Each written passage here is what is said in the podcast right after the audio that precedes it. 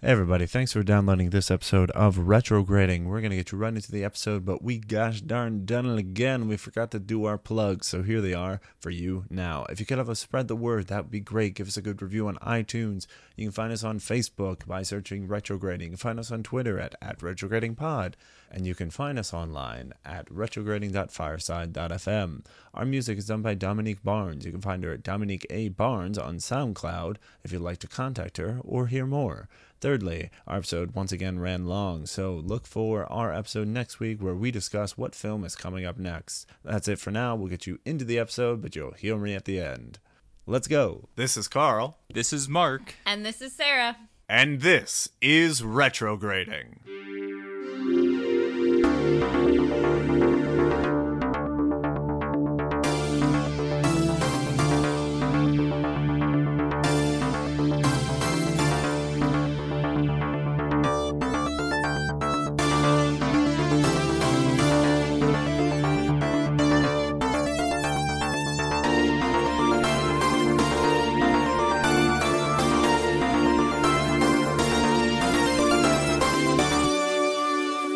Yes, this is Retrograding, the show where three 90s kids give adult looks to our favorite childhood movies. This week, we are taking a look at Hook to see if our nostalgia is warranted. Mark, you're going to start us off with a 60 second synopsis of the plot. Are you ready? Probably not. Perfect, as always. All right, I got a uh-huh. timer here, so I'll count you down. Three, two, one, go. Peter Banning is a middle aged lawyer who loves his family, but in his effort to provide for them, his job keeps him too busy to spend time with them. After promising to see his son Jack's baseball game, he fails to show up, prompting his son to despise him.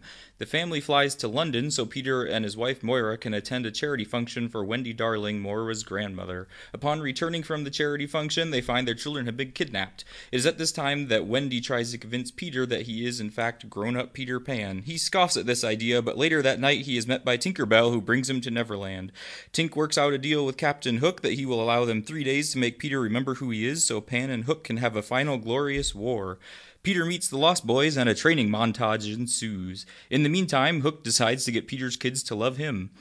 Peter comes to realize he is the Pan and confronts Hook. The Lost Boys and pirates join the battle, and during the fray, Rufio is killed by Hook. Peter Pan prevails and leaves Thudbutt in charge of the Lost Boys before flying back to Earth. Upon returning home, we see Peter as a changed man and is willing to ignore his job to spend more time having fun with his family. Oh, just over two Yeah. seconds, but ah. nice and succinct. Makes me feel good because now I'm not the only one who has failed at this game. Though you have succeeded one time where I have not. And well, and while I actually read through it about five times, practicing and cross stuff off, and I got it under a minute once. And but I think I read it slower this time because it's easier to enunciate. Yeah, with the uh, the one that I did, I knew I was gonna go over by at least five seconds. I just couldn't eliminate any more and still have the plot succinct. But anyways, let's go into long form. So, what did you guys see in Hook as adults that you missed as children? Uh, I think the first thing I noticed is a lot of the things they were trying to showcase that to show that Peter had um, become more adult and was kind of a jerk to his family because he was this workaholic seemed less like workaholic, like not part of the family man,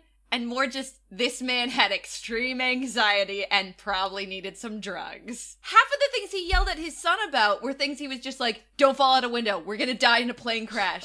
things like that. I'm like, yeah, Okay, I felt like he was just really fair. nervous and paranoid all the time. But I'm noticing, I don't remember exactly how I felt as a kid, but I remember that it was all about him just being an angry old man when I was a kid. And then he was changed into somebody who loved his family by the end. But watching it this time, it's more like I can relate to it because you get a job and that's your job. So so you're kind of dedicated to this thing that you you're obligated to go in there and do your job all the time. Maybe you won't have time to do some of those things with your family even if you want to. And they do show him trying. yes So because he did show up at the baseball game. It was just too late and everyone was gone already. And he was present at the play, but he had to take a phone call during the middle of it. yes. To me, uh, his workaholic nature, like I get the paranoia with him afraid to fly lying, afraid of his son standing near, near a window. For his workaholic nature, we see him at work with the people there, and there is a big camaraderie between them. Uh, in that when he is leaving, he is met by like a group of his employees. They all travel together. They see him off to the elevator, and to me, this was a good parallel between uh, the Lost Boys and Neverland. So Peter is still trying to have fun or doing his responsibilities with his group, and it's taking him away from having a human relationship with his wife, just like Neverland took him away from Wendy. See, I saw it more as just it was showing how important he was at work, that he's built himself up,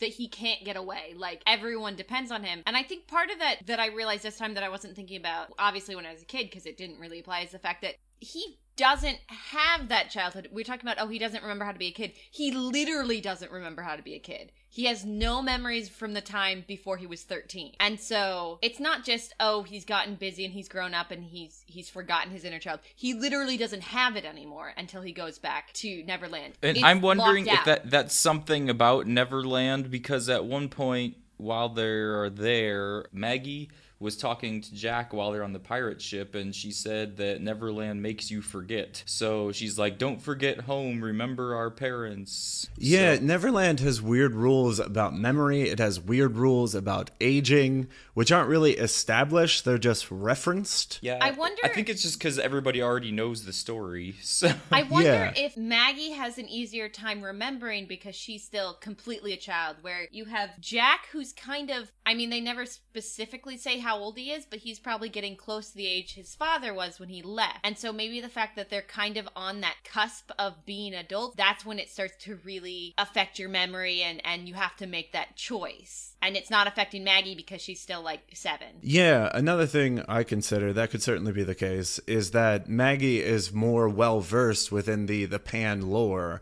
having just been in a play about it and having read it with uh, the actual Wendy uh, sometime previous. can we talk about how Maggie Smith is the best? Oh, she is always the best. Oh, yes, I love loved her. her in this. I want her to narrate my life. There's a specific line in here that I think only Maggie Smith can deliver and still be charming about it. Uh, it's where they're actually reading the story of Pan. Maggie looks up to her and says, You're really old. And Maggie Smith just goes, That's very true. It was the most Maggie Smith thing in the movie.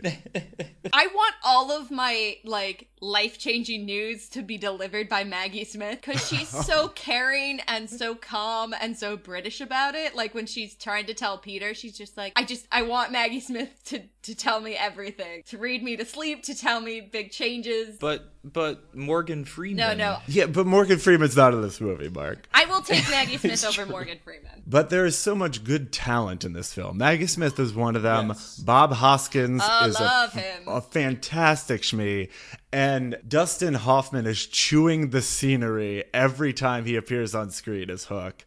I loved him in this. And I I love that they didn't try to recreate Hook or change him in any way. He is insane and evil and it works perfectly. And I think this is possibly one of the best Robin Williams performances, just in the fact that for the most part, it's so subtle compared to a lot of his other hmm. roles. Like, I love him in other things, but mm-hmm. like the emotional changes you see in him through that thing, and just some of the really quiet things when he's thinking about his family and thinking about his memories, hmm. so subtle, so good. Absolutely. I found a lot of reviews were saying that, and I don't remember this from when it came out, but I guess it was not very highly regarded when it originally came out. And I'm looking at it now, it's like you've got all these big name actors in it, first of all, and some of them are doing their best performances. Like, you could recognize many of them from other movies, but you can tell they're a completely different character in this than anything that they've done before, and it works for me. It's just, it shows the talent of those actors to me that they could be someone completely different than you've seen in any other movie. Yeah, I don't get that at all because it's it's directed by Steven Spielberg. The sound uh, composer is John Williams, and the music is fantastic in it. Oh, it, Yes. You have big named actors and actresses like acting their heart out. And like you said, I made a note about your uh, Robin Williams comment, Sarah, how a lot of his stuff is really subtle. There's a brilliant moment when he rediscovers the bedroom where he entered the real world and met Wendy, uh, because he, he goes to the window, like his gateway to Neverland, basically. And his wife calls his name, and Peter is tense, wondering what's wrong. He turns around, he takes his uh, his pan stance with his arms akimbo, and his wife said, "Work is calling." When he hears this, his shoulders slouch. He puts his hands in his pocket and he kind of shuffles off. Like him accepting that responsibility just deflates him. And it's a tiniest thing, but it's brilliant and works perfectly. And and you're so used to Robin Williams being like he's such a character actor and he does the big what Dustin Hoffman is doing in this one is normally his role is the chewing the scenery, being the crazy one. And to see him in such just it's very little facial expressions, but they tell you everything you need about the scene is just it's so great. I love it. There's so many of these little moments immediately following that one that I mentioned just now. Wendy comes out dressed for the the awards ceremony, asking Peter if he likes her dress. Clearly, she is referencing something that Pan commented on when she was a kid, because Tinkerbell does the same thing when they're in Neverland, and he just he says it's great in passing on his way to the bedroom, and this crushes her because he didn't even look at her. Like the first act of this movie is perfect. I tried to find fault with it. Like I tried to find little things in the plot that didn't make sense, and I couldn't. Now, granted, it is like note for note the hero's journey as described by Joseph Campbell, but like it works. There's a reason why movies are made this way. It's because they're very compelling and fun to watch. And I thought the kids were really good. Normally, like kid actors are pretty hit and miss, and there's some times when they're like, oh, they're definitely kid actors overacting. But the fact that um shoot, what Maggie is like the very innocent, she knows all the things she still really believes, and then you have Jack is starting to grow into his more adult personality, and he's got he's got some really great sarcastic lines that are perfect for that like pre-teenage, like when he's telling Maggie Smith about the uses for the baseball glove, and he's like, you can catch things with it, you can hit your sister. You can pull things out of the oven. Yeah, Yeah, it's- it's brilliant. I, you know, and it's funny rewatching these movies, which I will probably notice again, and as we keep doing this. But I remember watching that and feel like I, I was probably about his age, maybe when this came out, or somewhere around there. And now it, I look back and I'm like, they just look so young, and I don't remember them seeming that young when I watched it before. Yeah, I, I honestly remember the boy being a little bit of a snot, and that's that's not the case in the film. I think it's because a lot of his scenes are hard to watch.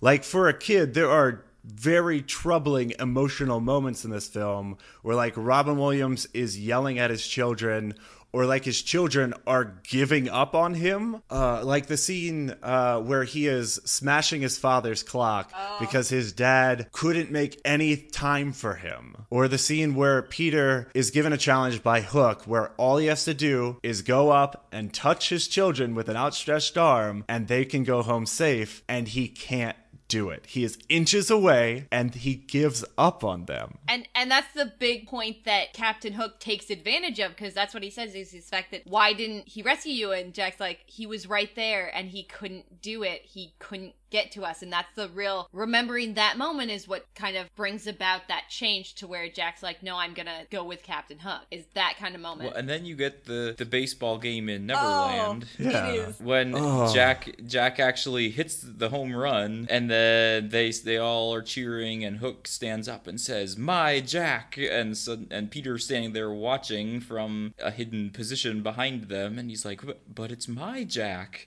and it's I think that point is when he realizes what's happening, and he says, "Okay, now I have to actually try hard because I want to beat this guy." Yeah, he had been training up until that point, but he was also kind of learning to have fun with the kids. And that moment is where he decides, oh my god, I have to be a father first. I'm losing my children. So, before we get too far in, I do have a, a few notes on the beginning, particularly the, the plane that they take to London.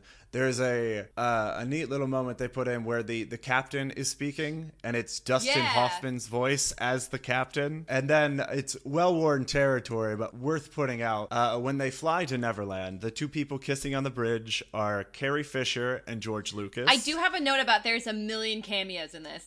Um, one Oh, of yeah. one of my notes at the beginning is just "Shut up, Phil Collins," because he plays the cop Yes. who's just like, "Oh, it's probably. Are you sure it's not a prank?"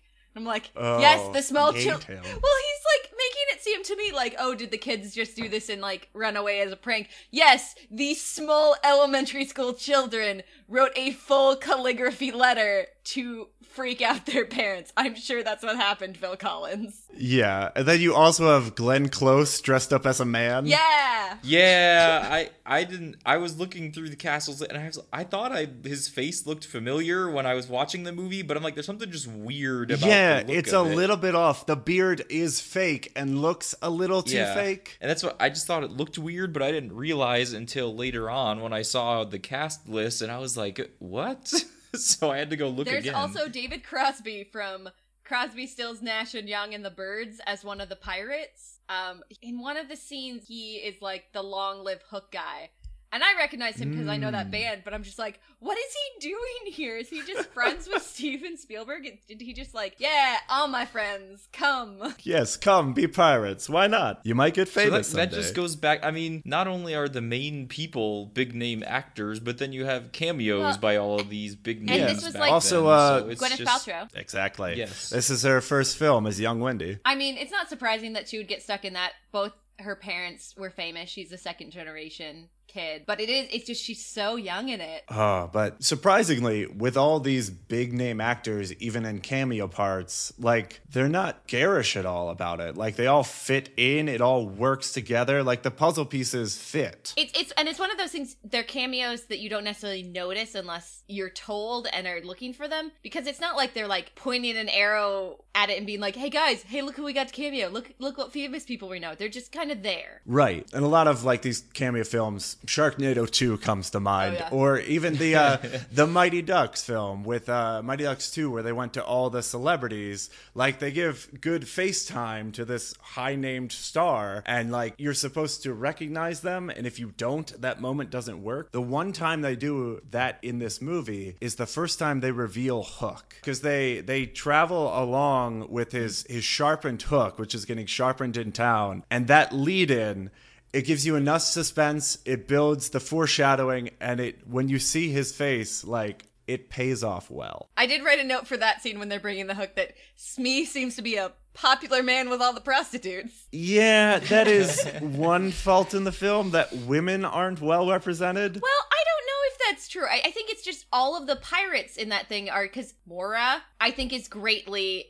Yes moira moira is good i will grant I you think that Tinkerbell is fine. So Tink and Wendy, I have a problem with because the, the entire movie they're kind of fawning over Peter. Except for remember the scene. The first scene that made me cry in this movie is when all the orphans stand up at the banquet. Mm. And they all stand up and say, No, this the only reason any of this happened is because of Wendy. And even Peter when they talk about it, the only reason any of this movie happened is because Wendy was kind of the catalyst. I think she's more of the catalyst to a lot of the plot than he is. And but I did, I almost cried when he's like, She saved all these orphans and you probably can't stand up and literally the entire room stands up and says, Wendy is who saved us. Uh, yeah, that moment definitely got me too. Uh, that moment and the moment following, where they come back to the house, the door is broken into, the entire wall leading up to the staircase has this huge gouge in it. Where Hook must have been dragging his hook up the wall. Why it needed sharpened later. Yeah, uh, and then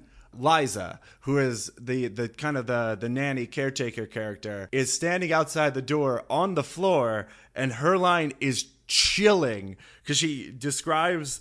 The wind came up and closed the door on me, and the children were screaming. And it just uh, breaks your heart because you know they're going to bust in there, and the children are going to be gone. But no, I think going back to how women are treated, I think Wendy is. They mention so many times, yeah, Peter's the main character, but they keep talking about a lot of the reasons, even for Hook, why all of this is happening is Maggie says at the very end, she said, he's just a man who never had a mother. And I think that that brings it back to everything's about Wendy. Wendy became the mother for all of these people, for the Lost Boys, and then for her orphans, and now for for her great grandchildren mm. and Peter. And that is what makes him different than Hook is the fact that he was given that mother eventually. And Wendy gave that to him. Interesting. Because they talk about Hook is so mad, and Maggie keeps bringing up the reason that we're different is we have parents who love us. And she sings a song where she's like, our mom used to sing it, and it's the one thing that almost brings Jack back at one point is her singing that song. And so I think really they're not as big of characters, but I think really emotionally it all ties back to Wendy and the female members of her family and being that emotional tieback that brings them back at the end. That's very interesting. And I do think it's true. Though for me, the catalyst was Hook himself. And perhaps the motivation was that he didn't have a mother. But to me, Hook is just incredibly bored because you the first time you see his ship you also see all the other ships hanging of all the pirates that he has defeated over the years when they go into the clock shop he shows a clock specifically uh, the clock sat in the bedroom of this famous pirate that he destroyed in battle. And he just wants one more glorious battle so that he can die in glory. And so he is going after his arch nemesis, the one person who has ever defeated him before and stolen a hand so that he can get this final battle. Now, it may be that he is making these decisions because he doesn't have a mother, but to me, that's why he goes into the world. That's why when Peter tries to leave without doing the battle, because Jack turns to him and says, Dad, let's just go home, and he flies him away, Hook threatens his entire lineage. Like, I will go after your children's children's children. I will have my final battle. But I think it's not, I don't think it really has anything to do with Hook for Peter. Peter doesn't care about Hook. Hook cares about Right. Peter because he's obsessive with everything with the crocodile thing. But I think for the main character, the main focal point is that idea of family, which ties all the way back to Wendy. I think Wendy is that cornerstone of that idea. Agreed, but the inciting incident But I don't is think so. Hook 'cause related. I think all of that was building up before that. I think more of the inciting incident is Peter Pan forgetting who he is. I think that's more a catalyst to everything than Hook is. I think if Peter Pan remembered who he was but remained in the main world, Hook would still come after him. But I don't think in this movie, if you got rid of Hook, if you change it to be any other bad guy, the core of the movie would stay the same. If you changed the point about the family, it'd be an entirely different movie. So really, for Peter Pan, Hook doesn't matter. Hmm. It's not about Hook. It's about finding that connection back to his family. Because that's Even though the name of the movie is Hook. Right. well, they needed to just have it, it's it's marketing. You need yeah, something well, people can they, latch they onto. couldn't call it Peter Pan 2, the, the sequel. Because that had already was it already No, done that- Was it? I think that was Dear later. God. There was an, an there was an animated I think one that was late when it 90s. out, But one of the things this film does brilliantly is the screenwriters were tasked with a major challenge in that they had to recreate a character. You have to make a story about Peter Pan that is not a story that we have already seen before. And uh, one of the taglines will tie into this, not the one I wrote, but one of the actual film. Uh, the story that came up with, well, how can we change Peter Pan? What if Peter Pan grew up? The one thing that Peter Pan has promised never to do. And starting with that base, they build the entire story around it to explain how he grew up, where he grew up, and why he has to return to Neverland one last time. But I think they did a good job of that because they do have the flashback scenes where you see Wendy growing old and he comes back and then you see why he ended up being in the real world and growing up. Well, I have a problem with the flashback scene. The rest of the movie, I genuinely enjoy. Like, the flashback scene happens at the 95 minute mark. Up until then, I could not find fault with this film. It was incredibly enjoyable. All the scenes in it are interesting, keep the story moving. They're important to the story. You can't remove any single one and continue. The flashback to me ruins the character of Peter Pan How so? in that the way we see this happen is Peter is a baby, at most one year old, in a stroller. His mom is talking about his future, and the wind blows him down a hill. He has a terrible mother in that the mother doesn't notice and doesn't run after him because we later catch up with him. The next scene is nighttime because a street lamp is on. The carriage has subsequently crashed into a stone landing, and the baby is sitting in the middle in the rain. And then Tink comes and takes him off to Neverland. To me, it ruins the character because at one year old, he had no agency. Like he's not in a decision making position. Except he said that he did. He said that he did. A one year old can't move its own But this carriage. is magic realism. That's, and that's what I was confused about during that, though, is I decided to leave, so the wind blew me away, and that that was something that I never understood about it. The problem I have and how this changes the character is that Peter didn't choose Neverland. He wasn't guided there like Wendy. He was taken there, much like his children in this film. I would say that since I was coming at from from more of a magic realism standpoint, that I would believe the things he said. That he said he made that choice. Yes, he was a baby, but this is also a play where a taxidermied crocodile eats a person. Right. But if you if you never grow up in Neverland, how did you get from baby to 10, 11 or 12, whatever Peter Pan's age actually is? I I say it's magic realism and you kind of just let it go. We also don't understand how Captain Hook gets a fake tan, but that happens. it's also weird that Tinkerbell is trying to have relations with him, given that she Yeah. brought him up from a baby. I never understood that point I think they anyway. just That's, didn't that's add the more immediately characters. following scene to this, and it's also a scene I have problems with. You remember? Yeah, I did not. That was the one scene that I don't care for at all. To finish off the flashback, there, the other part of the flashback we see is his decision to stay. His this is an awkward scene for me because he flies in, and Maggie has gotten old, and we had to watch her growing old as he just stayed the same age and kept visiting her. And slowly, her heart is breaking in that she can no longer enjoy his adventures. She said earlier in the film she was half expecting him to fly in on her wedding day and interrupt the nuptials. So we see her prevent it from moving on from its love interest because he keeps visiting willy nilly throughout the course of her life. Now, he then spies her granddaughter in the bed sleeping. And in an instant, in front of this woman who was previously in love with him, he says, Yes, that's the one for me. I'm going to spend my rest of my life with this girl. She has a line saying, No, Peter, I can't have you breaking her heart once she realizes that she can't keep you. Meaning, this is something Wendy has previously experienced. And then Peter kisses her in her sleep while Wendy watches. This is awkward. To I me. took it as more yes, Wendy is sad, but I think I don't think she's as heartbroken as you make it out.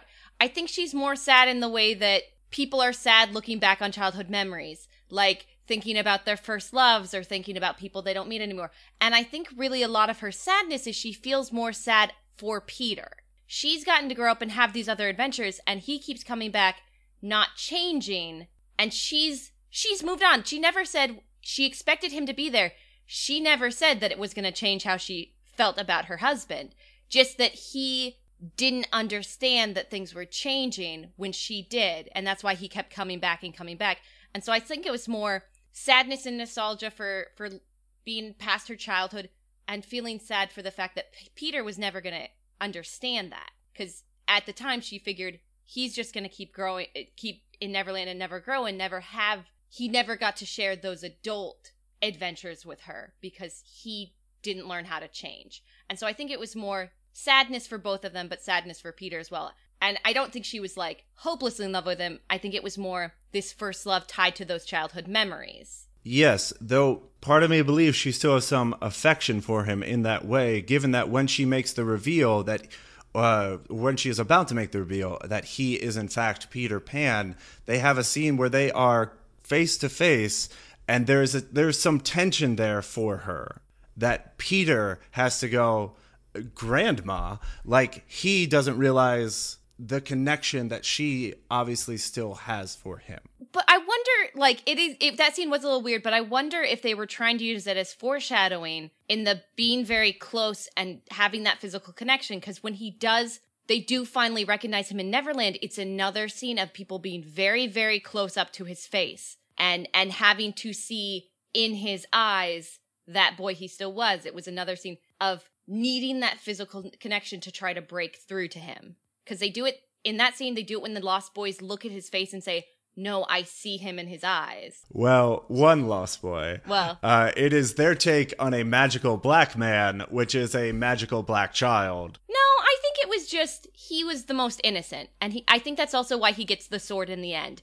Is I think he is the one. Nope, nope, he sure didn't. Different. Oh, one. it was the small The- one, right? The large child. I think it was maybe just the one who, and I also probably was just which one of these children can read that many lines well enough as a small child. Because I think he wanted the very smallest to kind of still have this, be able to see that in him. And one of the other kids that was really small in that size could not read lines very well, so they didn't want to give him that one. No. Though he does have the wonderful line, Peter Pan's got kids, which I still I genuinely always enjoy. expected it would be him at the end when you know he goes down the line trying to, and I always thought it was gonna be him, and it never was. Well, apparently they didn't write that. Robin Williams just I gave a didn't sword to someone. catch before when I would watch this movie. You know, he's poking at Peter's face and pulling on him and stuff, and I never really thought. I was just like, well, he's right in his face for no reason. I I think really what he's doing is trying to smooth out the wrinkles on his face to make him look younger, so they can recognize the young Peter Pan's face. And I never noticed that before until I watched it this time. And now you have wrinkles and you can understand.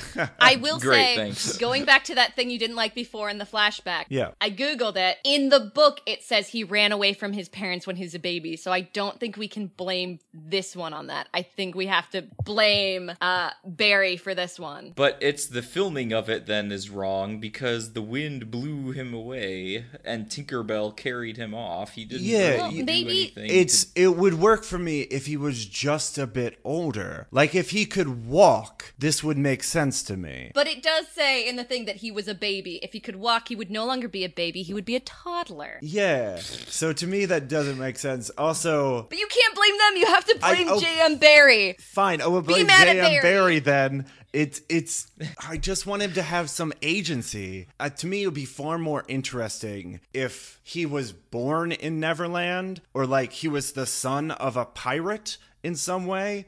Like But to now me, you're trying to rewrite. They, they weren't trying to rewrite his backstory. They were Yes, trying. They just and tried the backstory to was his. well established in a play and in a book, and they do good um, fan service there. In that this film starts with the play on stage as performed by Peter's daughter.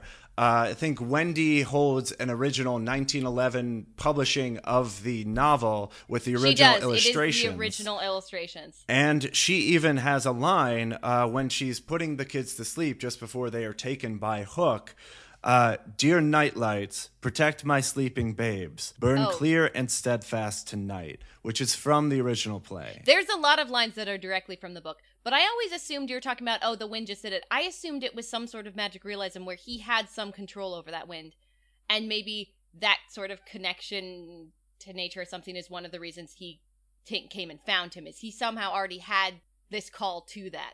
I put it as more magic realism. I wasn't expecting it to make sense. I, I assumed he somehow either was in control of the wind or it was just he he didn't get pushed by himself. I assumed it was just some sort of symbolic way of getting him moved, but it really was him. See now, I can accept that a a creature from Neverland coming into the real world would bring some of that magic with them, like Tinkerbell and the pixie dust, or uh, like in this movie when Hook comes to take the children. We don't see him, but like the doors rattle and open. There is green fog rolling in uh, the the children's blankets gets thrown off for them as well. Like there's some weird stuff going on as he is taking them. That I can accept, and even weird things that happen in Neverland, I can accept. It's things happening in the real world without a Neverland character causing them. But there is at the end when Smee somehow has a double in the real world. That's never explained. Yes, I I do have notes on that. Uh, in that I have a fan theory that this is Smee escaping Neverland because Well, because at, at the end he was trying to. He was stealing all the gold off the ship and gonna run away. I don't think 'cause he was didn't escaping wanna- Neverland. I think he was just escaping that boat because he didn't want to die because he's a coward. Well, so was Hook. he was gonna go hang out with the prostitute. Wha- oh, You God. realize though that as soon as the battle started, Hook was standing there face to face with Peter, and then all the other pirates run up and push Peter away, and Hook just stands there and watches the whole thing. The only person he ever fought was Rufio until Pan came up to him at the end. Well, yes, he wanted to prove that Pan was worth his time. And like he wanted a glorious battle. You don't get that if you go to the the main fight initially. You got to have some lead up cuz like you also got to see the uh, the weird toys that the kids brought with them. Yeah. I have a list here. Because those totally would work in a fight. so th- they're pretty fun. The kids swing on the ship. They bring all this battle stuff with them. Uh, though before we get to that, which is the the third act, which maybe we should save that till the end. So let's talk about Hook in this movie, given that the title is Hook. I think Dustin Hoffman. I had background story on this, but I need to find where I put my note. So Dustin Hoffman, as previously discussed, is chewing the scenery. I particularly enjoy the psychological torture of Peter's kids. Like Smee comes up with the initial idea because he had an apostrophe about um, we should get his kids to like you because that is the ultimate thing to destroy Peter Pan. Uh, and then Hook, of course, appropriates it to himself. Uh, and then I want to say the the main torture he tries is during he tries to give them a lesson uh, describing how parents hate children. yeah. And I think everything that he says in the scene are like legitimately fears of children. I I did like the fact that the one thing that really makes Maggie break, not insulting her parents, not saying her parents don't love her, it's she fails the lesson and she Yes. loses it. She's like, because oh, she's like, I'm gonna stick by my parents 100%. I know they love me, but failing a class she can't handle. Well, yeah, it's because her parents are absolute. Apparently, she must have been a good student up until this point, even though she's a terrible actress and needs to get prompted for every single line and I told do to think she's ladder. adorable though. She is pretty great. Um, anyway, so background history on Hook that I have. Apparently, the character of Hook was based on a real person who was a pirate that then became a priest or a preacher, but then his past came back to haunt him and it made him super paranoid that like the people were going to find out that he used to be a pirate and like murdered and pillaged and stuff and it drove him mad. I wonder if that's why he hates clocks then, because in this movie they explain where he fears the passage of time because he is getting older. We see him at one point with his wig off and he's he's gone bald. Clearly his eyebrows and mustache are being colored, but it would make sense that he would fear time in that it would be an only a matter of time before people discovered his past. Well, or before he gets eaten by a crocodile. Well, that too. I mean, the that was the original thing was that the crocodile had the clock in its stomach that was ticking, and so that's why he always feared the ticking clock because he thought the crocodile was coming. But in this movie, it gets changed a little bit to be the passage of time because it fits with the theme of the movie. So Oh, uh, also, I have written down here, which I didn't realize, the things that Hook says to these children, which are probably legitimately fears of children. Uh, that parents read books to stupefy you to sleep so that mommy and daddy can get three minutes without your repetitive demands. They tell you stories to shut you up. and I will say so that is probably true, too. but it Yes. doesn't mean they don't love you. It just It's means they are losing their mind. But there, it's brilliant examples of wonderful dialogue in this film. Moira also has wonderful dialogue uh, in the scene before they get captured, where Peter yells at his kids because they have interrupted a work phone call, and she takes them to the window and explains that it's a few short years that you have with children where they want you to be around, and then after that, you're chasing them for their attention, and he is missing it. It's it's like the movie version of Cats in the Cradle song. Yes. Uh, But my boy it's- it's was just like me. Go on. when when she says that it's like you can kind of see that it's sinking into him but he doesn't do anything about There, it there's a lot of times where either Moira or or his kids will almost bring him back, and you kind of see it paralleled later with with Jack. There'll be moments where he's almost taken back, but then he's brainwashed again because I think run they home jack they have that parallel of Jack is becoming like his father, whereas Maggie is more like Wendy and Moira, where she has kind of that that innocence, but also kind of the little prissy British girl, even though she's not British. But I think she kind of goes back to that part of the the line of believing the stories, whereas he Jack throughout this movie in a bad way starts becoming like his father before he gets pulled back. But they have it with with Moira at the window, but they have it where he does the clock in one of the really early scenes where he's like, I've got to do something, and he gives Jack his clock. I think that was directly after the one when Moira talks to him. He goes to put the kids to bed because they're leaving for the thing. So I think he didn't do anything immediately about it after she said that to him, but they went out to that function and the kids were asleep. So you don't really know if he would have changed just from that little talk. But right after that, he ends up being in Neverland anyway. So he ends up. Well, and he also, like, I don't know if this really was that or they just didn't get that sort of speech, but the speech he starts telling is not the same as the part of the speech they his secretary says earlier. Oh, really? Because it didn't 'cause- have the jokes, but I thought like the in the part where he addresses the trustees was the same. I could be wrong. no, wrong. I think I I think it was different. I think it was more off the cuff sounding. Like he was I remember it being different. I could be wrong. Someone else will have to look it up. But I think it was different and he he kind of once he got there and saw Wendy again, he went to the more personal thing instead of what was written by whatever guy they mentioned. Yeah, I don't. I don't have that. Does a great whatever quarterly report. oh, we haven't talked at all about Julia Roberts as Tinkerbell.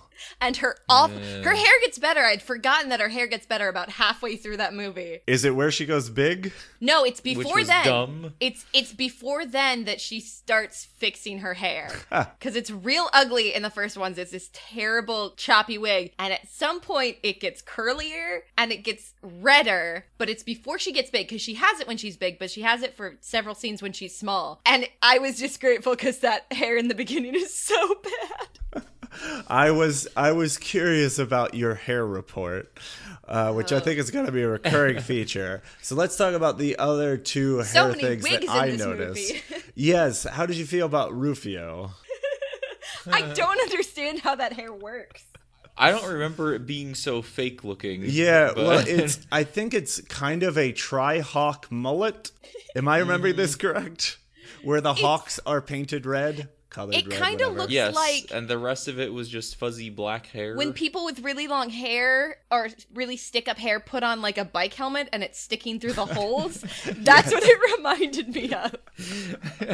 And i love i love the character of rufio but his hair is I don't know. I don't think it exists in this universe. He has to be a lost boy because in the real world, physics doesn't work that way. Is, uh, while while we're talking about Rufio, I don't want to interrupt the hair Rufio. discussion, but but he so he is apparently the leader of the Lost Boys now, while Pan has been gone. At the end of the movie, Pan is appointing a new leader because Rufio has died. So that would lead you to believe that he appointed Rufio as the leader before, except from the story that we saw earlier in the he just kind of randomly decided to stay once he saw Wendy's granddaughter, so he wouldn't have told anyone that he was leaving. So I would think that all of the Lost Boys would hate him anyway because he abandoned them in the first place. Not no- well. Hate Peter in that they he abandoned Yes. them. Okay, correct. I think you're right on there. I don't believe Peter appointed Rufio. Peter obviously left his sword behind and was planning to come back. And I think Rufio took up the mantle of like the big brother and protector of these kids. And that's, you know, been his role. His role has been the Pan, which explains why he is so afraid of Pan coming back and doesn't believe this guy is. but it doesn't explain why all of the other kids are so happy that Pan is back. Because he's the most as soon as they thought he was Pan, they were all excited about it. But if he abandoned you for forty years, wouldn't you be a little mad at Not him? Not necessarily. In that not all the children first believe he's Pan. Even we after we have the moment where one kid recognizes him, it's only four or five children that go across the line and then they keep flip-flopping. The large majority of the Lost Boys are still on Rufio's side. I have three things. One thing, I mean, I don't think they explained it very well. For all we know, he did go back for like a little bit and just be like, hey, I'm leaving. This guy's in charge now. They don't show it, but who knows? There's a lot of things they don't show. Two, I don't think Rufio was mad at Pan because Pan was back. I think he was upset because he, one, didn't believe it was Pan, and also if it was Pan, he's the next leader. He's following after him. If Peter had changed into something that was so completely unlike what they believed in, well, he's the next in line. He has taken over for Pan. He doesn't want to become like that either. He doesn't want this man who is kind of against what their whole thing was about on not growing up. He doesn't want to believe that that Peter, this person, because because when he does finally believe his Pan, they have this very heartwarming moment where he's like, "No, I'm gonna follow you." I think the problem is he didn't want the person he was going would have followed to have become this completely different person. Yes, he does not want to follow Peter Banning. Yeah, he, wants, to follow, Pan. Peter Pan. I think the other thing is maybe the fact that we have to remember Peter isn't the first lost boy who was left. He's just the last one we hear about. Remember, if Toodles. Toot, mm-hmm. well, Toodles and and when Toodles leaves in the book and in the the Disney movie, it's a whole group of them that decide to stay. So this isn't necessarily the first Lost Boy that's left them. Yes, it's it's their leader and their biggest one, but they have had other Lost Boys leave to grow up. So it's not the first person they've had to say goodbye to. Which I think is a slight change from the original source material, in that there's a line either in the play or the book where kids grow up in Neverland. It's just Peter is the one boy that doesn't. And if they get to a certain age, they are no longer a part of the Lost Boys. Yeah, people tend to forget that because it makes Peter Pan look like a psychopath. Because there's also like lines that imply that he murders some of them. Mm-hmm. There shall So- be no growing up. I mean, we're ignoring that part. This this one is ignoring Oh, that this one. but- part of the source material we can ignore, not the baby part. Well, I think literally every variation ignores that part because originally Peter Pan was supposed to be the bad guy. He was we supposed to be the villain. whichever part makes Okay. Sarah's story the correct Ah. story. Peter was supposed to Oh, originally be the villain, and then when they did the play, they added Captain Hook later because they needed him to make transition scenes easier.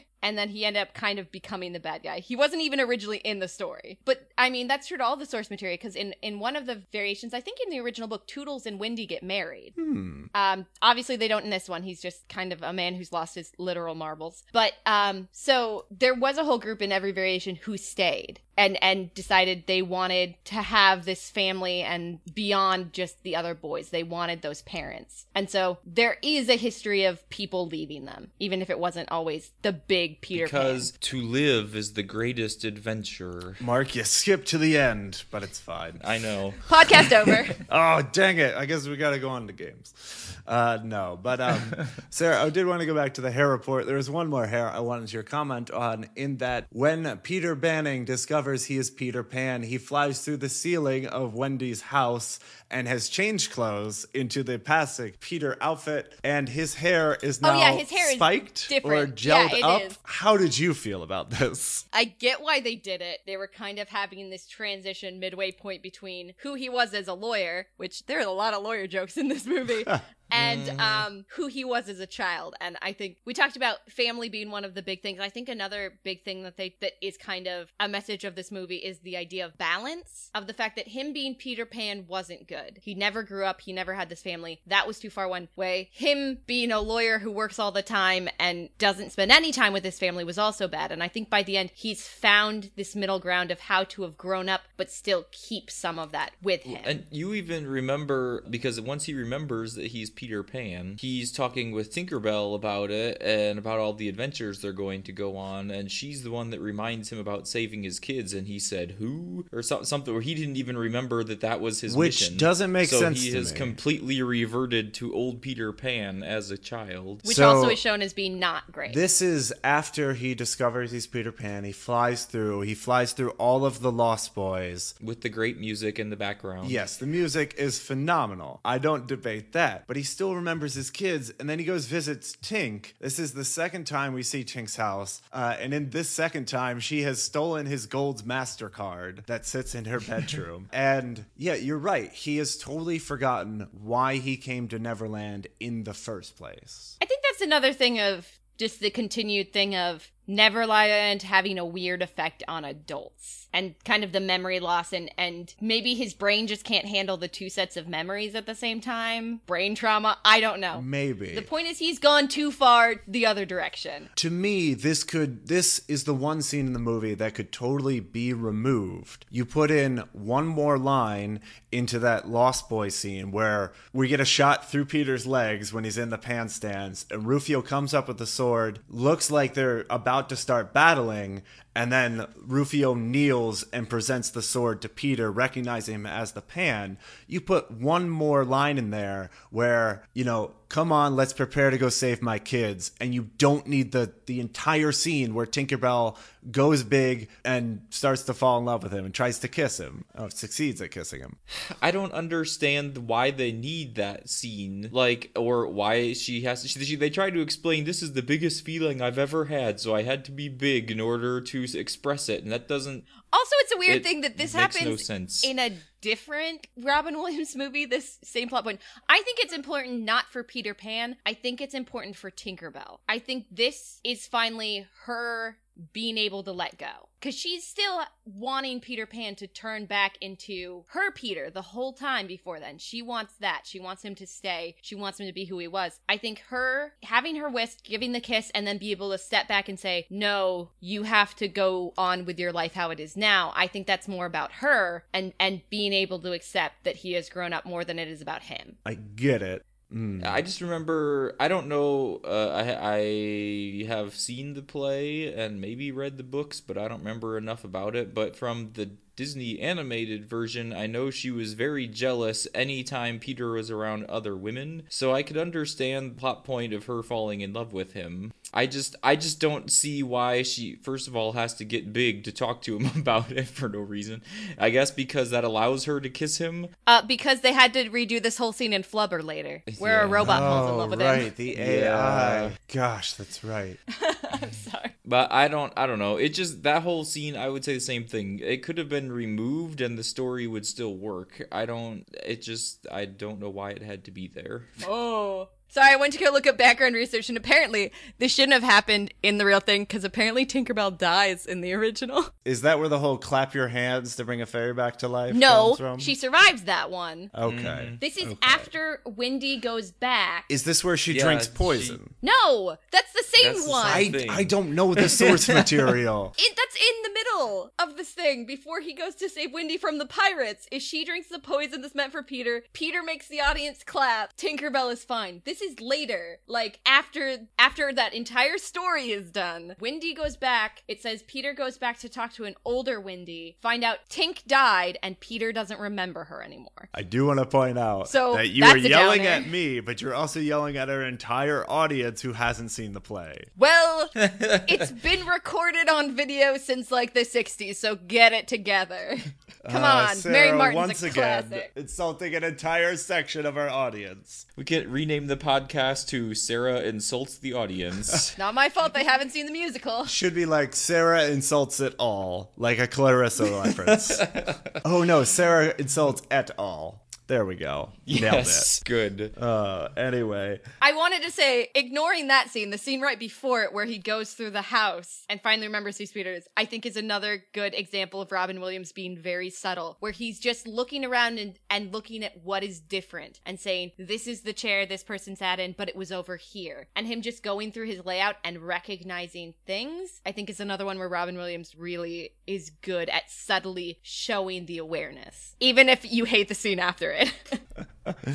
All right, so he's been given three days to become Pan so that Hook can finally have his war and defeat his greatest enemy. Uh, so the kids are preparing, and this scene is wonderful where they're all armoring up. Uh, there's a great practical visual effect where there's kind of this wall of reeds that a kid jumps into and comes out on the other side with part of the reeds from the wall now as armor draped over his body. Uh, they another kid is wearing reeds that come down like uh, blinds. Uh, third one walks through a bunch of spider webs, which I wouldn't be good with, but that's how he suits up. And then the, they get to the boat, uh, and Peter is being overwhelmed by pirates. The kids come in, and this battle is phenomenal. I cannot overstate how much they deliver on the promise that they gave you in Act One. Because the kids, You think so? I think so. The uh, the kids have all these fun gadgets that kids would find really fun. They uh, so the first thing they do once they arrive, they create a wall of mirrors shining the sun into the pirates' eyes and stopping them in their tracks. That's not didn't the first thing they did was swing onto the ship with ropes, wasn't it? Because that would have been fun as a They kid. also. paddled out boats and then got launched up to this ship from seesaws. That would have been fun as well. Uh, so they they do the mirror wall. They have a gun that is specifically for shooting eggs with a live chicken providing ammo. Uh, they have a marble gun that gets underfoot of the pirates. They slip around. they do what I called butterball bowling, where the largest child uh, kind of goes in a cannonball form and starts rolling into them. Uh, they have a tomato slingshot.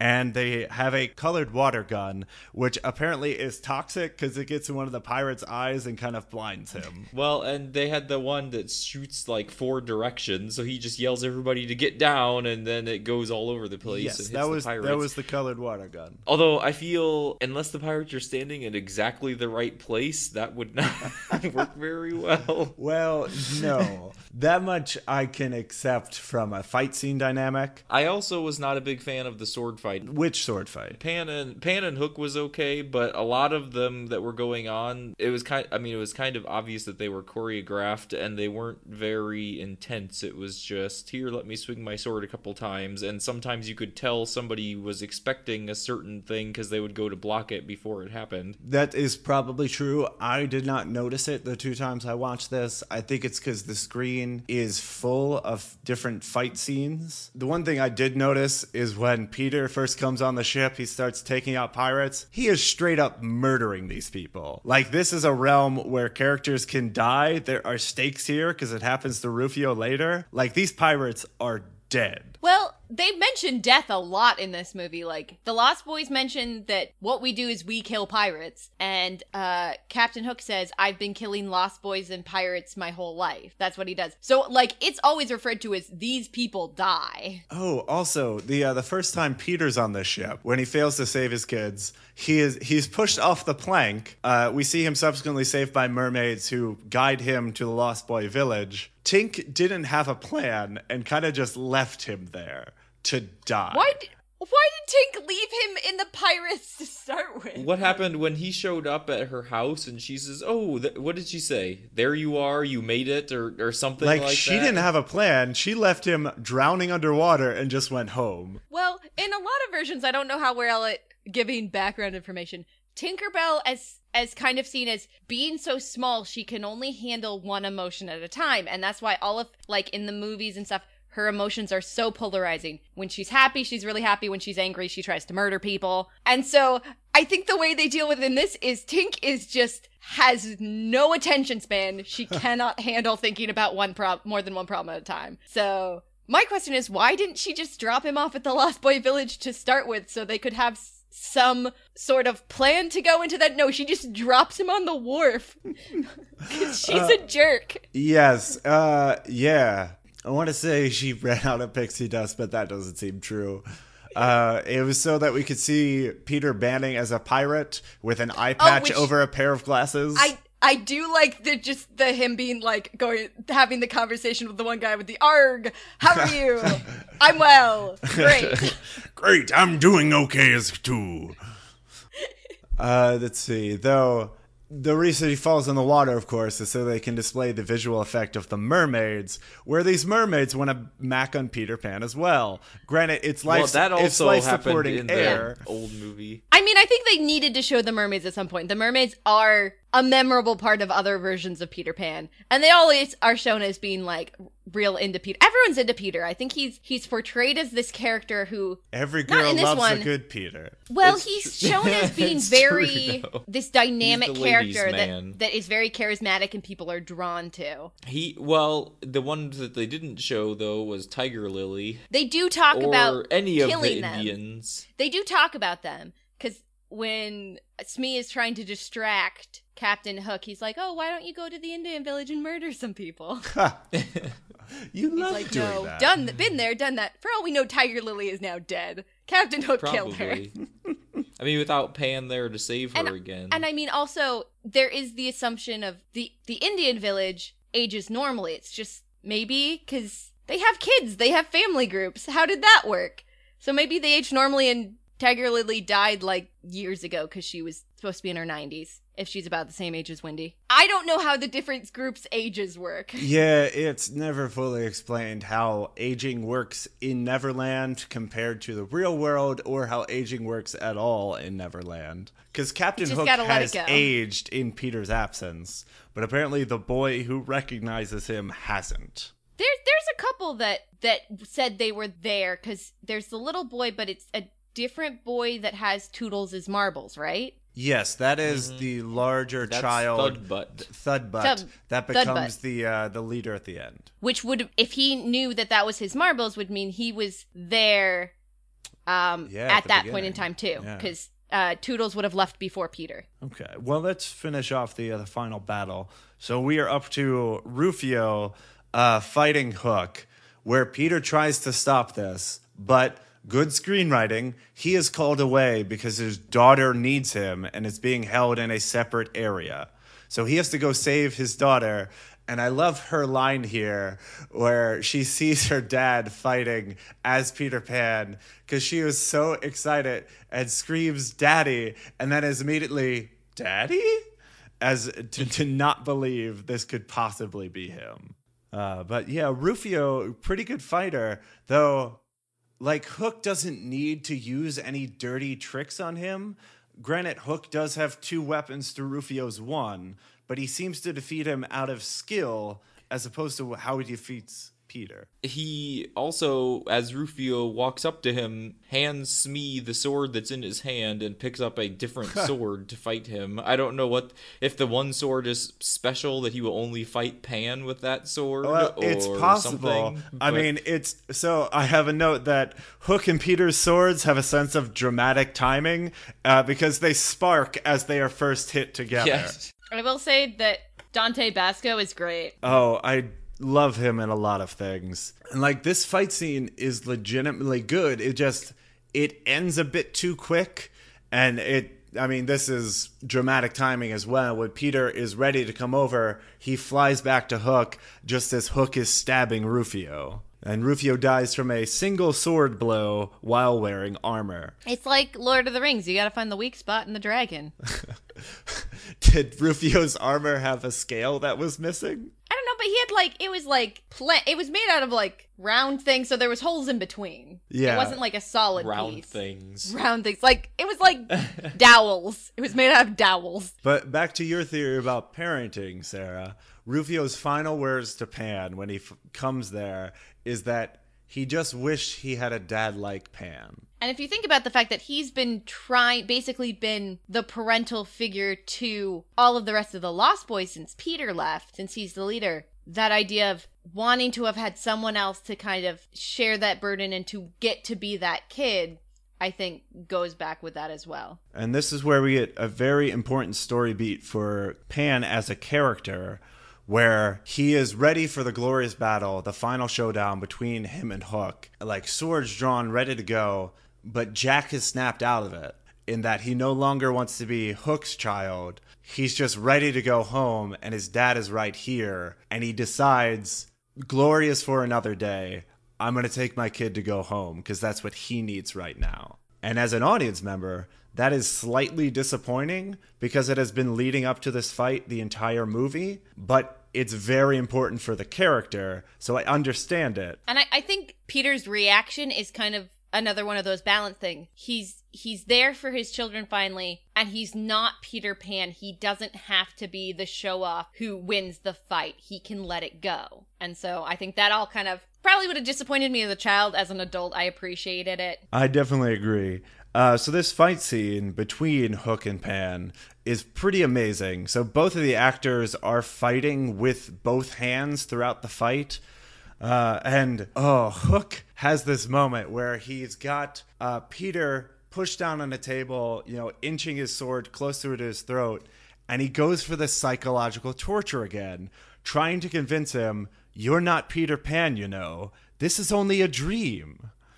And it, it kind of makes me think there are several times in this movie where you could have like a Jacob's Ladder type of plot where none of this is actually happening Please no.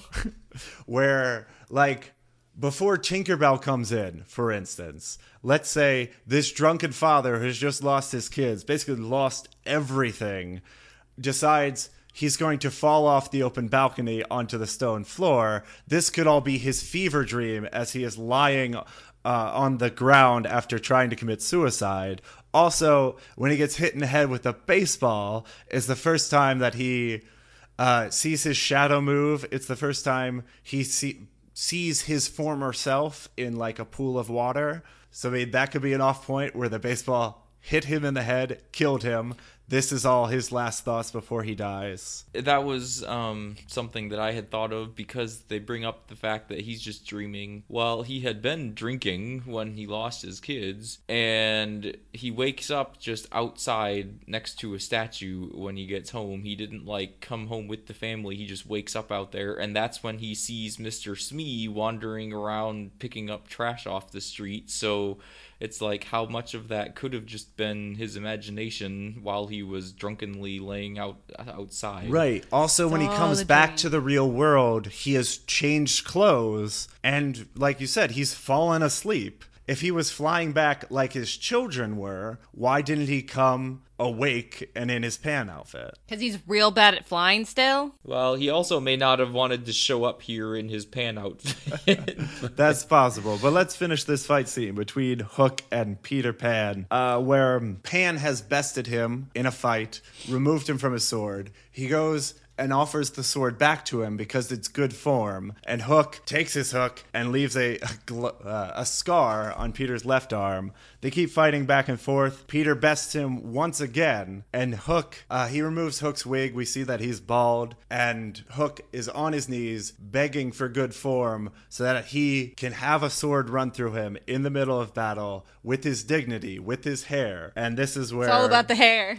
Yes. Uh, and this is where Maggie comes up and tells him he's just a guy who never had a mommy because she doesn't want to see her dad kill someone, even though he's already done it a bunch. And I think I think it's interesting that she's the one. I mean, it's probably partly because she's disconnected. She doesn't have this decades long rivalry. She's able to see Hook for what he really is, which is yeah, he's a man who kills stuff, but in the end, he's not. The, I don't know. He's just as not as scary. He's kind of just pathetic. Yes. I can definitely see that he is obsessed, uh, which I think is part of his psychosis, is that he doesn't had a battle. I think he thinks clearly in terms of battling people. I think when he is in times of peace is where he starts to get a little psychosis because he is not he doesn't fit in that world. Though the the way that they corner Hook down is all of the Lost Boys have brought like big alarm clocks with them and Hook is basically uh, corralled into the central area with the alligator clock or croc clock, if you will.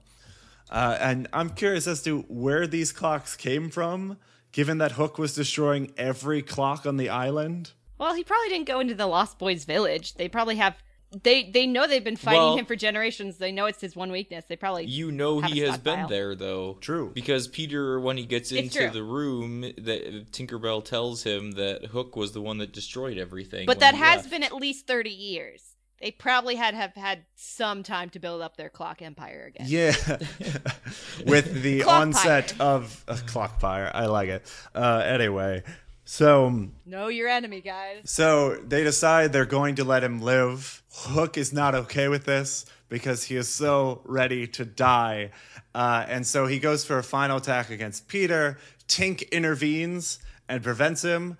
And he ends up smashing his hook into the croc clock. And this clock of a dead crocodile has a vendetta against Hook in that one blow removes all the structure of it and it collapses onto him. And What him. what I read was part of the reason that some critics, well, I don't know if it was why the critics didn't like the movie, but I guess there were issues what- during filming, and originally the crocodile was actually supposed to come back to life and chase Hook somewhere, and the ending that we got in the film was just kind of improvised at the last minute because I don't know if it was budget constraints or timing or something, but somehow they couldn't do the ending that they originally planned, so they just did what happened. I don't know. Hearing about what it could have been, I think that ending would have aged a lot worse than this one. Yes, You're probably I think right. so too. Because it was supposed to be. I think they said it was going to be like stop motion animation Oh, stuff no. too. So it would not have been very. Yeah, good. that would not have fit in this film at all. No, I don't think so. the one thing I noticed that kind of made it okay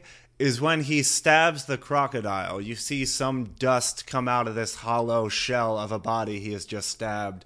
And it's kind of the same green fog we saw rolling in when the children were kidnapped. So maybe there's something magic going on in there. Possibly. There's weird stuff. The fairies were made out of laughter. I believe anything can happen. I do like that base it isn't Peter that is his downfall. He is his own downfall. His his obsessiveness Yes, and his him, paranoia Peter. and his fears come to get him. and it and it physically Yes. Manifests in an alligator. Crocodile. Which, it's a crocodile. I mean, and you can show a parallel of that to Peter himself, as Carl says, paranoia, because it, that's what at the beginning was ruining Peter. Was he was so paranoid about everything, and I, I guess I don't know where I'm going with this, but he was he was paranoid a lot at the beginning. Definitely. Now, I do have a question for you guys. So the clock falls on him. We see the mouth kind of engulf him, though he's still standing on the ground. They, the Lost Boys, surround it. They're surprised to learn that he is now missing, and the croc does burp. But do you think he is dead? Because he Yes. just Yes. kind of disappears. I well, think he's dead. actually, if you watch it close enough, you can see that he jumps up into the crocodile's mouth. But I guess that is not supposed to be something that you pay attention to. I think he's dead. Okay, because with all the well, with the world travel of in and to and from Neverland, to me, it there's a possibility in my mind that he may have been transported to another world, which maybe it is the world of the afterlife. Maybe he got transferred to the real world, and Peter Banning's next law case, he's gonna be the other lawyer, and then it's just gonna be like Ally McBeal, Peter Oh, Pan edition. with the unisex Although wi- with his hair, he should be the judge. Except they're not British.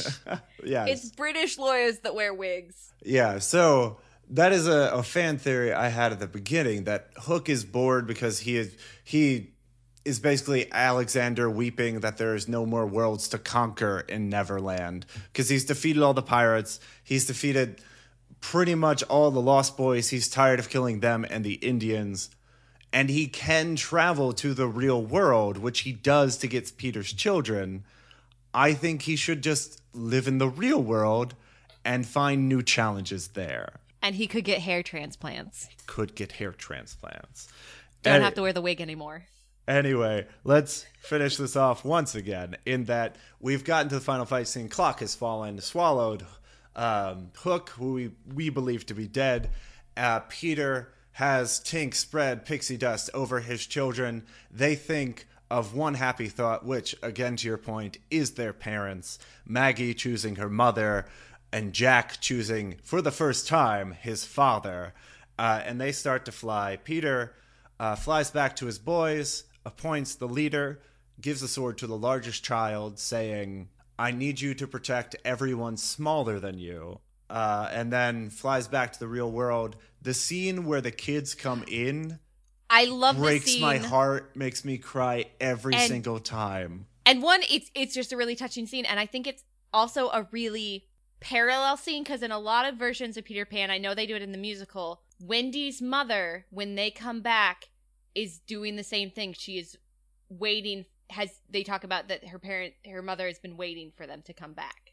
I I think that's in the musical, and so I think it's a parallel to to the fact that Moira is is really this kind of the next generation of this Wendy line of being that kind of good example of what an adult is. Because before in the play, being adult isn't a scary thing, a terrible thing. And Wendy has always been seen as growing up into the kind of adult that you want to grow up into. That it's not a scary thing. It's it's just kind of this next adventure. And I think Moira kind of paralleling that that sitting in the chair by the window, which is used in a, a lot of different scenes in different Peter Pan things. One of the mothers sitting by the window waiting for people to come, I think is just a great parallel to other versions of Peter Pan, and it's just it's really sweet. Yeah, the the line that gets me because the the kids fly in, they look at their mother and don't quite remember her. It's like they've seen her in a dream before and don't really know who she is. So they decide to get back into bed. And when the mom wakes up, she's talking to Wendy. And the line that gets me is that I've seen them in their bed so much in my dreams, I now even see them when I'm awake. And that the mom doesn't believe the kids could actually be there. And then they burst out of bed and come and give her just the biggest hug. Oh, it tears me up I- I- every time. Well, and Maggie Smith's Wendy is the first person, and just watching because she's facing the beds, Moira's facing away, and she's talking about I, I still see them in their beds when I wake up. Maggie Smith's face just subtly changes into no, it's not a dream. They're there, and it's just this reveal of, and then sp- her spinning around. Oh, it was Yeah, and part of it is the woman who plays Moira's uh, acting in this, in that the look that she gives to reunite with her children is what really sells the scene for me. But Peter, we've discussed, wakes up in the street uh, next to a fountain uh, of Peter Pan because they had to get that in somewhere. And he decides to climb up the drain pipe to the window because he has run out of pixie dust. Does Peter Pan need pixie dust? I thought he did. Well, uh, maybe not because I guess Tink never gives him pixie dust in in any of the at least the movie versions that I've. s- But maybe in the real world he can't fly without it, except that he has done it before when he came. To Exactly. So, so I- that's a good. Maybe point. when he comes to the bedroom, he's already loaded up on pixie dust. But I mean, he is surprised to learn that the children cannot fly innately, which is why he has Tink sprinkle dust all over them. Although you did see just before that, he tried to jump over the wall and did like a flip and landed on his face, and that's when he realized that he couldn't fly anymore.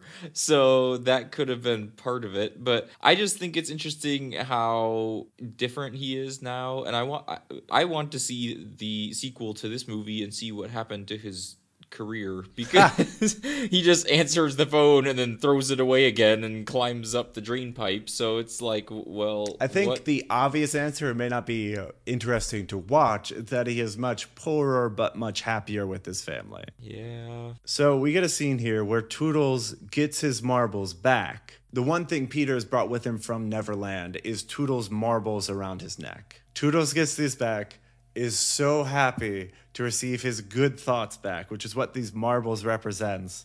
And we learn that in this satchel is some pixie dust that Toodles sprinkles over himself and then flies out the window. I assume that fairies are kind of like dogs. They just shed everywhere. So there's just everything in like the Lost Boys village is just covered in pixie dust because she just kind of sheds it. That would explain why Peter can always fly, though. yes. Though, thank you for reminding me. This film needed more nanny. I loved nanny. How did they both fit in that doghouse though? I don't. That wasn't that know. big a doghouse, and both him and a giant dog fit inside it completely. Uh, so, do you guys believe that Toodles is off to Neverland once again? well, yeah. Because he flew off to the star at the end, right before Does the he? Okay. Because he he goes to Big Ben, he swings around the big pole at the top, and then he starts doing loop de loops. I don't know if he made it to the second star to the right. I thought he did, but maybe, I mean, he would have to fly all the way there, so it might have taken him a little bit longer time than they had to show to us in the final 30 seconds. And the last line we get here is one that Mark has already revealed. Mark, would you like to do another reading of this line? I will let you handle it this time. Well, I'll give you the lead. Because I spoiled it already. It's fine. Uh, so Wendy goes to Peter, telling him that it's sad that his adventures are over. And he says, No, to live would be an awfully big adventure. Which to me plays back to Hook's lines, where he is wanting to die because death is the last adventure he has left. And Peter's saying, No, living is by far more adventurous. I will say that the "to die would be an awfully big adventure" is an actual quote from the book. So it's another one where they direct quote the book. All right, that is it for our long form coverage of the plot, let's go on to games.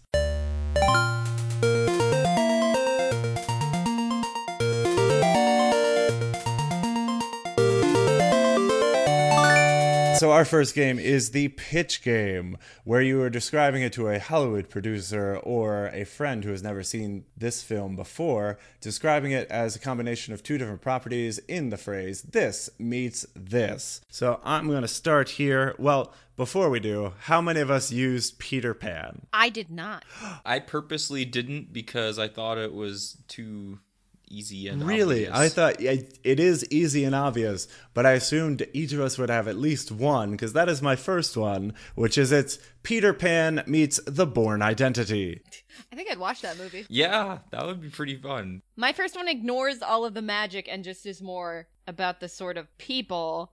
And I had Home Alone meets The Sandlot because the main part is a group of kids and they build a lot of weird contraptions in that movie. They sure do. I like it. I like that a lot. Macaulay Culkin might just be Peter Pan in that movie.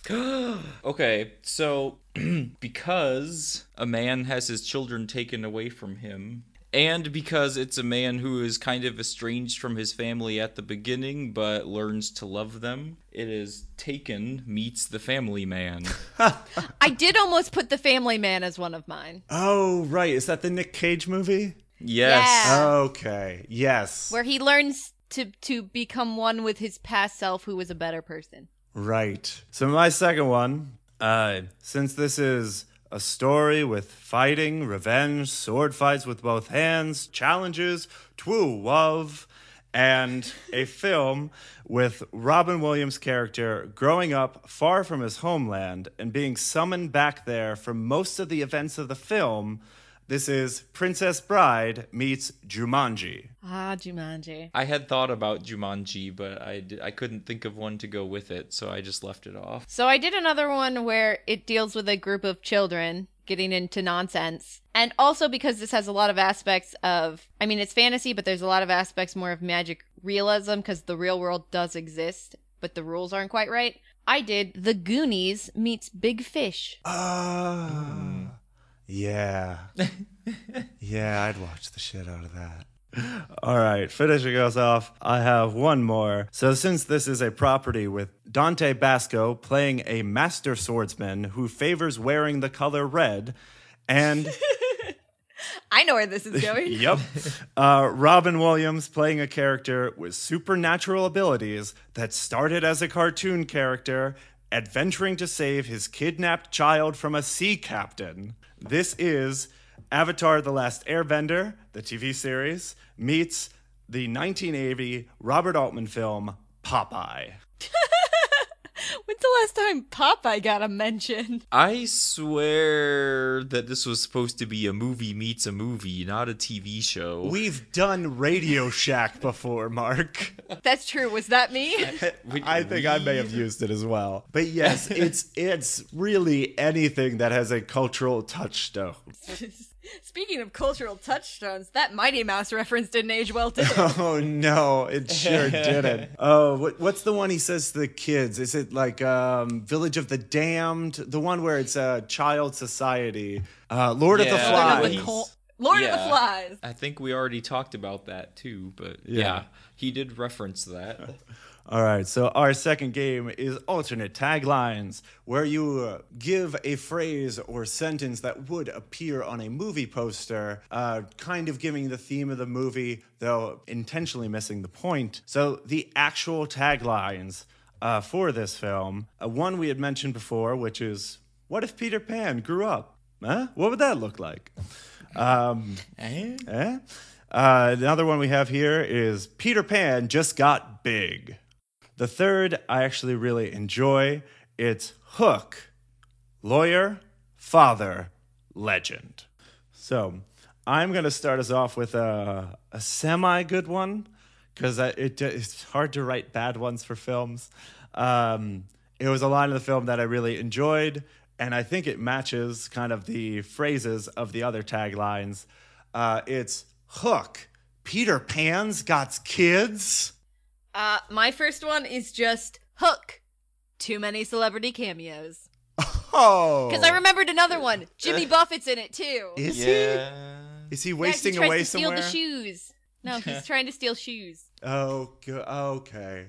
Oh, why are there so many music people in this film? I thought there were more though. Even I just don't remember who all of them were because I didn't really care. But I, I I looked things up and I never wrote any of it down, so I probably just don't remember it very well.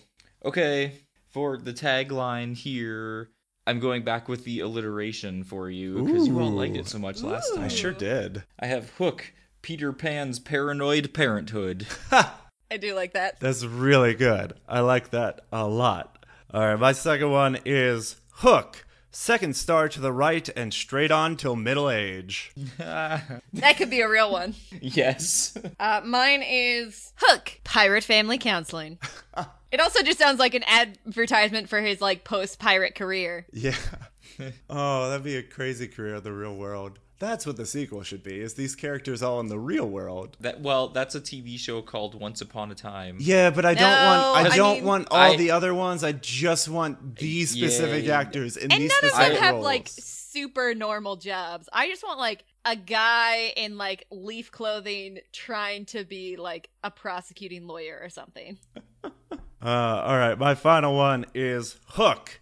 You ain't never had a dad like me. I made it bad enough that we won't get copyright. There you right? go. Good planning. Way to think ahead. Because it sounded so much like the real song too. Uh, all right, so our final game is the guide game, where we're giving a Netflix or a TV guide description to describe the plot of the film, though also intentionally missing the point. So I'm again going to start. A former leader returns to his lost homeworld and regains his previous title and ceremonial sword, only to give it all away willingly in the end. That makes it sound real cool.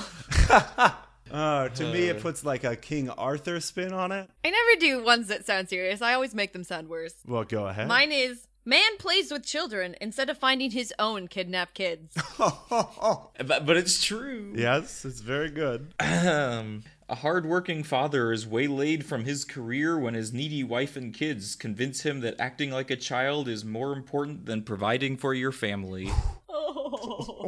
Oh. So this one Sarah will probably disagree with based on our previous discussion, but I like it anyway. Uh, a 12 year old boy decides in an instant, based on looks alone, who he is going to spend the rest of his life with, breaking the hearts of his two closest female friends. Surprisingly, 30 years later, this has all worked out fine. Mine does involve the ladies in my next one. I do disagree with that, but I also think it's funny. So you're fine, Carl. Yes. Uh, mine is uh, kidnapped children remind man of past flings. I I would only disagree with Carl's on the point that he probably had more than two female friends. I said his but- two closest female friends. What about uh, Tiger Lily? Well, all right. I don't remember her. I feel like he was pretty much in love with her, but maybe that's just me. So we are going to go on to our ratings. The first rating, of course, is our potato scale, where we rate the emotional effect of the movie, kind of the emotions it'll affect in you as an adult in terms of our relationships with potatoes. So, what do you guys have? What is Hook in terms of potatoes? I have thoughts. So I I think I have a nostalgic personality because watching these movies I always just relive the old emotions I had from watching them. I like the movie because you get that family feeling, I think, from it and in the end he comes back to loving his family and cares about them more than his job.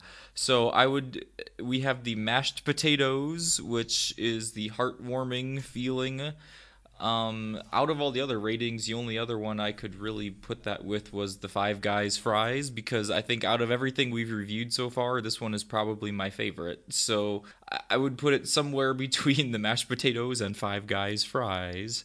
I did exactly the same thing. Ha! This is probably going up with Homeward Bound and the ones we've watched is one of my favorites. I mean, it made me almost cry several times, and I don't super cry during movies, but I think one of the things that really helps it age well is the fact that there are characters of all different age levels that you can relate to. So it's not like only kids, well, well, now I'm an adult, I don't quite get their logic anymore. As you get older, you can relate to the idea of you understand why he's gotten distracted from the family. You understand these challenges and all this sort of stuff. So I think that's what helps it ages because there's still characters for you to kind of relate to no matter how old you are. And that allows you to continue to love it. So I I did five guys and mashed potatoes. Okay. Which Um, kind of sounds delicious. Yeah, I need. I I definitely agree. Um, so I will give it a five guys fries. I will temper that with. Um, are there black potatoes? Racist. No, just the uh, black is also associated with uh, very dark subject matter. Sorry, it was just the way you said it. Black potatoes. Because yeah, I don't know if oh black potatoes are a thing. Great, it's going on our scale. Yeah, so Five Guys fries made We of did these. have blue potatoes for adult downer. Right, but this is sad. not what- that's I don't what he's know if it's for. I don't know if it's a downer as an alt though, because it's kind of a happy sadness in many scenes. The black potatoes, how I want to use it is that I don't know if I could show this to a child because it is very dark subject matter.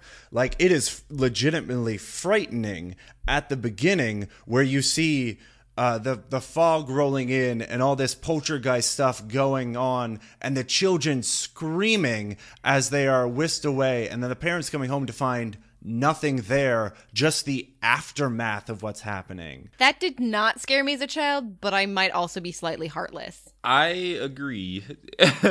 I mean, you get that thrill at first when when all the wind comes in, but after that, it was just like, okay, well now Peter Pan's gonna go save them. So Yeah. Also, it's don't know. it's dark that Peter's son gives up on him. Like that scene where he's in the clock shop, which is where he's becoming Hook's son essentially, and he is allowing himself to be brainwashed, is also very dark in that it's the object of the thing he's trying to save the most in the world giving up on him. See, I would still put that as adult downer because those are sort of things to me as a child, they didn't affect me. The idea of losing children in any sort of way, I, I was pretty whatever about. I didn't care. Now, as an adult, having, I mean, I don't have kids, but I, I spent a lot of time teaching kids through different things as as a counselor and things like that. The idea of coming and having one of your children you're responsible being gone,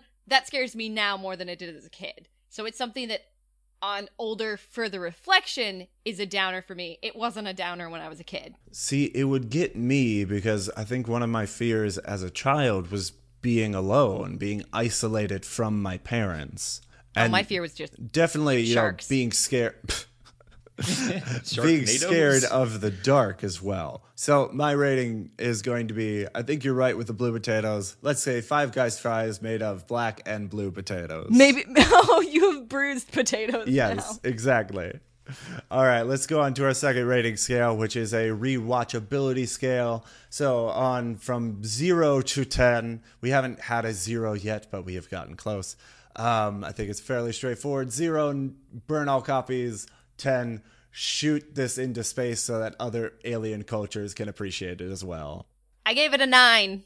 agree. I I was thinking nine or ten, but I I find it difficult to give anything a perfect score, so I always tend to stay at a nine instead of a ten. Okay. but- So, Mark, for you, what prevents it from being perfect? And Sarah, I guess this this works for you as well. Mark just is more vocal. Well, we had we had our certain scenes that we already talked about that we didn't Julia really Roberts' like, hair. That, yes, that could have been taken out and the movie would still have worked.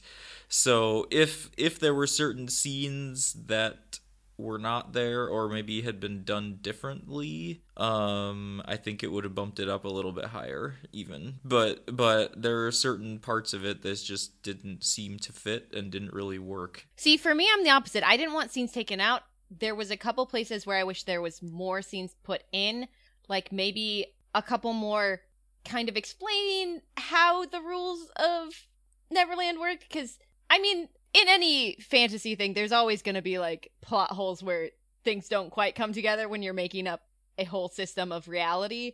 But also, I think I wish there was a couple, maybe not a flashback, but but something more to explain which ones of the Lost Boys knew him and and how kind of that group was before he left because they hint at it a lot of stuff with people recognizing him eventually and saying stuff about what he used to be like but i wish there was just a little more of that building but other than that i i love this movie it's one that i've seen more recently than some of the others because if it's on tv i will sit and watch it So, unsurprisingly, my rating is also a 9. I think this is our first movie where we are unanimous with our rating. Uh, so, I want to be clear to, to listeners. In my mind, you should see this film. I highly recommend it. The cinematography is great. The score is amazing. If you like John Williams' other works at all, you will love this. Uh, they beautiful have soundtrack That was the music was the sole, not the only reason, but hearing some of the songs from the movie within the last couple of weeks is what made me want to pick this movie to review. So it music is a big part of it for me.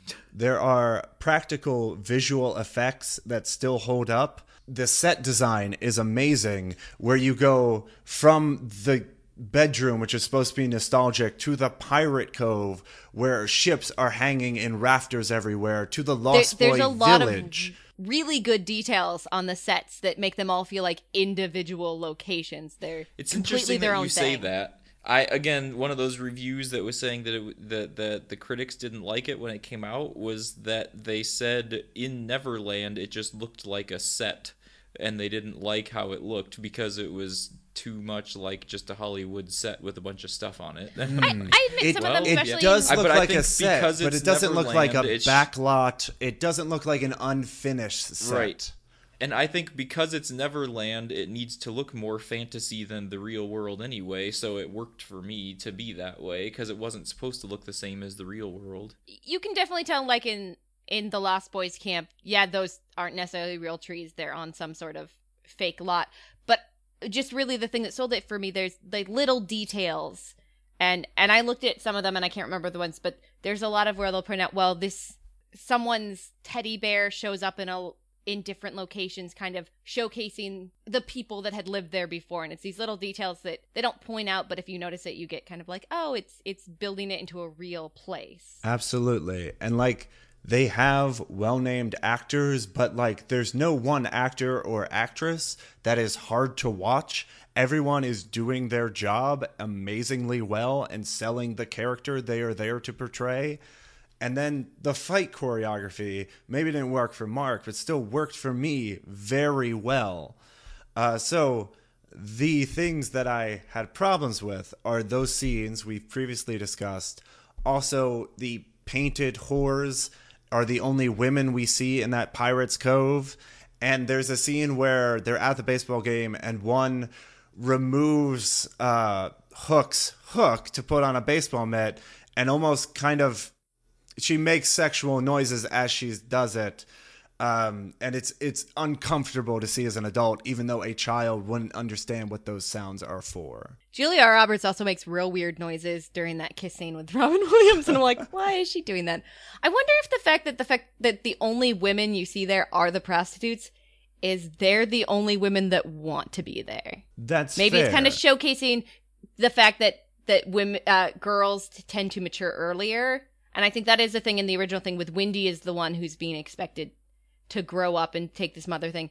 Maybe it's the fact that they get the any girls that would be there don't want to stay there and so the only ones that stay there are ones that are a little more scurvy with the pirates and stuff like that like the other ones are like yeah this was fun can i go home and like find a place where i can get a burger now Uh, all right. So that's going to do it for ratings. Nine across the board for all of us. Uh, so, our final feature, as always, is guys, I learned something today. So, watching this movie, there's a lot of things you can learn from Captain Hook in child psychology and how to ruin children. Uh, but the major lesson comes from the end of the film, uh, where Peter Pan is trying to decide a leader. He decides that it should not be based on birthright or divinity or some sort of lineage. It should be based on size. And if I'm to take this from this film, it means that Andre the Giant should have been king of the world. So that's gonna do it for this episode of Retrograding. Join us next time when we go through what movie is coming up next. Good night, everybody.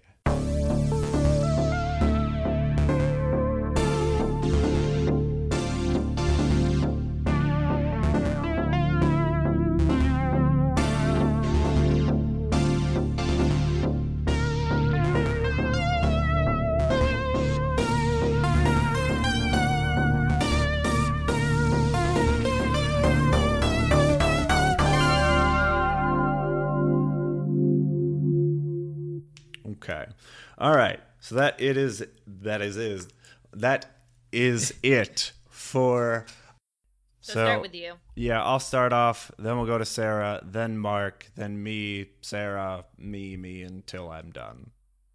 So me, me, Sarah, Mark. Me, me, me, me. Yes. Yeah, yeah, we fig- we can do math. Well, well, well. All right. All right. Our ratings, the first rating. Oh, of course. About those. Great. Uh, Keep going. Yes, the first rating, of course, is our pat- Mora, Mor, Mora, whatever. Moira. I think it's greatly. Moira. No, I can't even Something. say. Yes, Moira. Moira. Be- be- be- They're pretty. Oh gosh. Mm, I don't even know where we. yeah. Off. Sorry. All right. Hold on. Cut it all out. Cut it. Great. Great. I don't know Good. how to turn this phone off. Oh, can't you just take it off its hook? Well, I guess you, not to use it as well. It's a cordless phone.